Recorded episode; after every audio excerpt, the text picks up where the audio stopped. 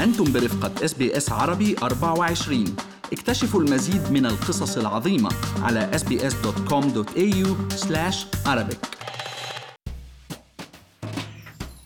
مع إقفال آلاف الأعمال أبوابها بسبب الضوابط المفروضة من الحكومة لاحتواء انتشار كورونا ودخول اقتصاد أستراليا والعالم بحالة شبه شلل أصبح مئات الآلاف الأستراليين دون وظيفة وارتفعت معدلات البطالة ووزير الخزانة الأسترالي جوش فرايدنبرغ توقع الاقتصاد ينكمش بالفصل الأخير من العام المالي الحالي بنسبة حوالي العشرة بالمية. يعني أرقام لم تشهدها البلاد منذ أزمة الاقتصاد عام 1991 ومع البدء بتخفيف القيود بمختلف الولايات عادت عجلة الاقتصاد إلى الدوران شوي شوي. ولكن لا شك أنه في كثير من القطاعات ما راح تتمكن من العودة إلى سابق عهدها على المدى القريب وكشفت لنا هاي الأزمة الكثير من العيوب في النظام الاقتصادي وكان لازم يتم تداركها ومعالجتها بشكل ضروري. مرحبا معكم مرام إسماعيل من بودكاست لنحكي عن المال. واليوم رح نحكي أنا والمحلل الاقتصادي عبد الله عبد الله كيف ممكن يتم إعادة بناء الاقتصاد الأسترالي وتمكينه من الصمود أكثر أمام أي أزمة صحية أو اقتصادية ممكنة في المستقبل. بس خليني أذكركم إنه كل اللي بنقال بهالحلقة هو على سبيل المعلومات العامة فقط وليس نصيحة خاصة. عبد الله بعد ما حكينا سوا بالحلقات السابقة بالتفصيل عن الحزم الحكومية والإجراءات اللي أخذتها الحكومة كوسيلة إنقاذ سريعة لكل من فقد عمله. بتصور حان الوقت إنه نناقش شوي الاقتصاد يعني بعد كورونا. ولكن قبل خلينا نذكر المستمعين شو كانت أبرز الإجراءات اللي أخذتها الحكومة لدعم العاطلين عن العمل. صحيح مرام آه، مثل ما قلت في المقدمة أستراليا والعالم عم بمروا مرحلة اقتصادية جدا حساسة ولابد من التفكير استراتيجيا بالمرحلة القادمة. وليش لا؟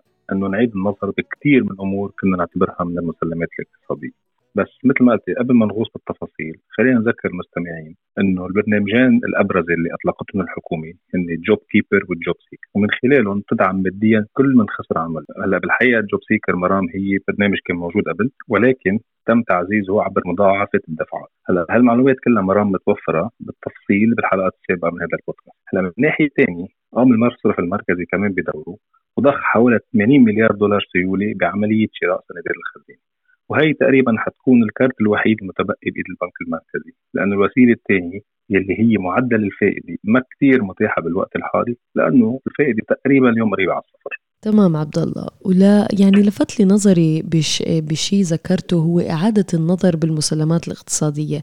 يعني واحدة من خصائص الاقتصاد الأسترالي إنه يعتم إنه بيعتمد بجزء كتير كبير منه أولا على الخدمات مثل التعليم الجامعي والصحة والخدمات المالية والمصرفية وغيرها وتاني إشي على تصدير المواد الأولية وبعض المنتوجات الزراعية وثالثا على القطاع العقاري واللي جزء كبير منه معتمد على الهجرة واللي أكيد متأثرة بشكل كبير مع كورونا عبد الله وشفنا إنه من سنوات عديدة حصة الصناعة من الناتج المحلي خفت كتير وصرنا دولة عم تستورد معظم الصناعات وكتير مصانع أوقفت يعني عملياتها في أستراليا. وآخرهم كانت شركة جنرال موتور يلي أقفلت مصانعها وحتى أوقفت إنتاج سيارات هولدن اللي بتعتبر أيقونة أسترالية عبد الله أي والله أيقونة مرام صحيح فعلا يعني الصناعة هي أول موضوع مهم لازم إعادة نظر فيه. بل إنه لازم يكون الحجر الأساس لإعادة بناء الاقتصاد الاسترالي. من المعروف مرام إنه الاستثمار الصناعي هو من أكثر الاستثمارات فاعلية من ناحية الإنتاجية الاقتصادية، لأنه اولا الصناعة بتأمن فرص عمل مباشرة بعمليه التصنيع، وأيضا غير مباشرة بالخدمات المرتبطة بعمليه التصنيع. يمكن البعض يقول إنه اليد العامله الاستراليه غالية، وهذا الشيء ما بيشجع المصنعين إنه يستثمروا بهذا البلد، ولكن هي المسألة لها حلول وأولها إنه الحكومة ممكن تقدم حوافز لهؤلاء المصنعين مثل مثلا دعم المعاشات حلوة الفكرة عبد الله يعني ممكن إنه مسألة الجوب كيبر يخلوها كدعم رواتب العاملين بالقطاع الصناعي وهيك من جهة بيشجعوا العمال الأستراليين وكمان بيشجعوا المستثمرين للاستثمار بالصناعة. ثاني إشي ممكن يقدم لهم حوافز ضريبية ودعم بفواتير الكهرباء والغاز وغيرها. صحيح. وما ننسى مرام أنه التعليم العالي بأستراليا متقدم. وعمليات البحث والتطوير مدعومه من الحكومة. وهذا الشيء بيعطي أفضلية لأستراليا على معظم دول الجوار. وبإمكان الحكومة دعم المزيد من الأبحاث وتجهيزاتها داخل وخارج الجامعات وتعزيز الشراكة بين قطاع التعليم والصناعيين للاستثمار بأبحاث الصناعات المستقبلية وخاصة الصناعات اللي بتعتمد على الطاقة الخضراء بالإنتاج. ومش بس هيك مرام تكنولوجيا إنتاج الطاقة الخضراء بعد بأولها وبإمكان إستراليا لعب دور كثير مهم على الصعيد القاري والعالمي. يعني الدنمارك ودول ثانية مش أحسن منا بكثير وعامل آخر هو إنه البنى التحتية بأستراليا متطورة مقارنة بدول الجوار من مرافق لمطارات وطرقات وغيرها. وهذا كمان بيعطي حافز للشركات الصناعية إنها تستثمر بالبلد. وبالحديث عن البنى التحتية تطويرها وتحديثها هي من المشاريع اللي ممكن تلجأ لها الدولة بفروعها جميعا. الفيدرالية وحكومات الولايات والبلديات طبعا لخلق فرص عمل وتحريك الاقتصاد. وحتى قبل الكورونا في مشاريع كانت مدار بحث منها يعني عبد الله كانت شبكة القطارات السريعة بين الولايات الشرقية آه، مثلا كوينزلاند ساوث أستراليا فيكتوريا ونيو ساوث ويلز أو مثلا الإسراع بمشروع مطار غرب سيدني وغيره. صحيح هاي الاستثمارات كثير مهمة وأيضا الاستثمار أكثر بالبنى التحتية الصحية. والصحة العامة إجمالا. آه، عبر دعم أكبر لعمليات الأبحاث العلمية بمجالات الطب والصيدلة والصناعات الطبية والطب الوقائي وغيرها. قرينا مرام بكثير محلات عن تقدم التكنولوجيا البيولوجية يلي بيقولوا لها biotech وإمكانية طباعة أعضاء بشرية تخيلي بتكنولوجيا ثلاثية الأبعاد اللي هي 3D printing وهذا مجال أستراليا ممكن عن جد تكون رائدة فيه. طب عبد الله كنا حكينا الأسبوع الماضي عن التغيير الحاصل بأماكن العمل وإنه أزمة كورونا أظهرت إنه بإمكاننا ننجز عملنا من المنزل أو أي مكان. آخر عن بعد. يعني هذا ممكن يدفع كثير من الشركات تكون مرنة مع الموظفين وتسمح لهم يشتغلوا من منازلهم بدل الدوام اليومي من المكتب. وساعتها ممكن كثير ناس تترك المدن الكبرى وتلجأ للمناطق الأسترالية البعيدة يعني البعيدة عن الزحمة.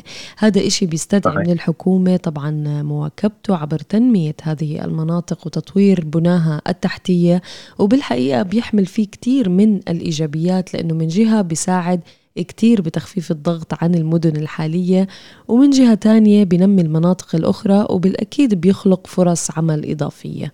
مزبوط مرام و... وريليتد لهذا الموضوع.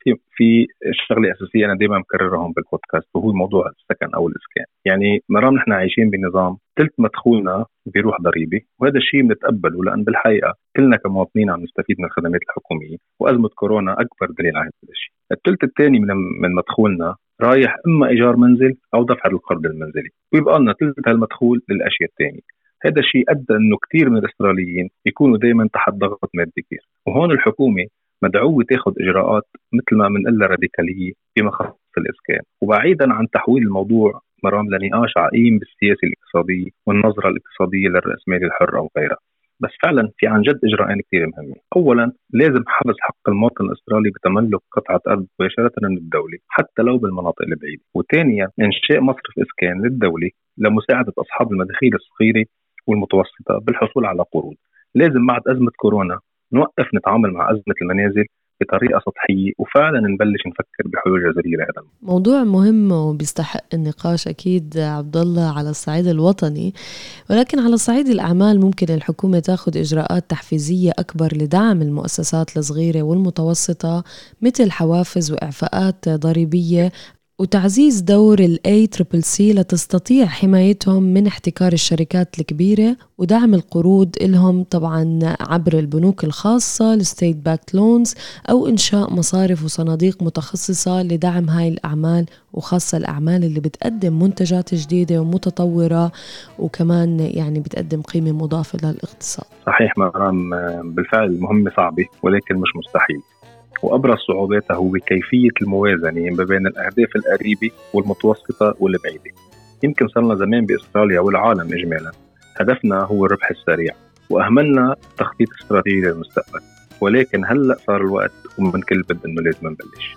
من هذا التصور لمستقبل الاقتصاد الأسترالي في زمن ما بعد الكورونا بنترككم مستمعينا.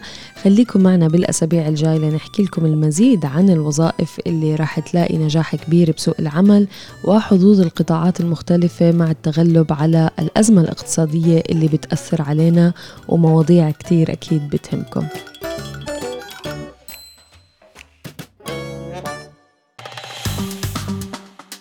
اضغطوا على ال like أو على ال share أو اكتبوا تعليقاً. تابعوا SBS عربي 24 على الفيسبوك.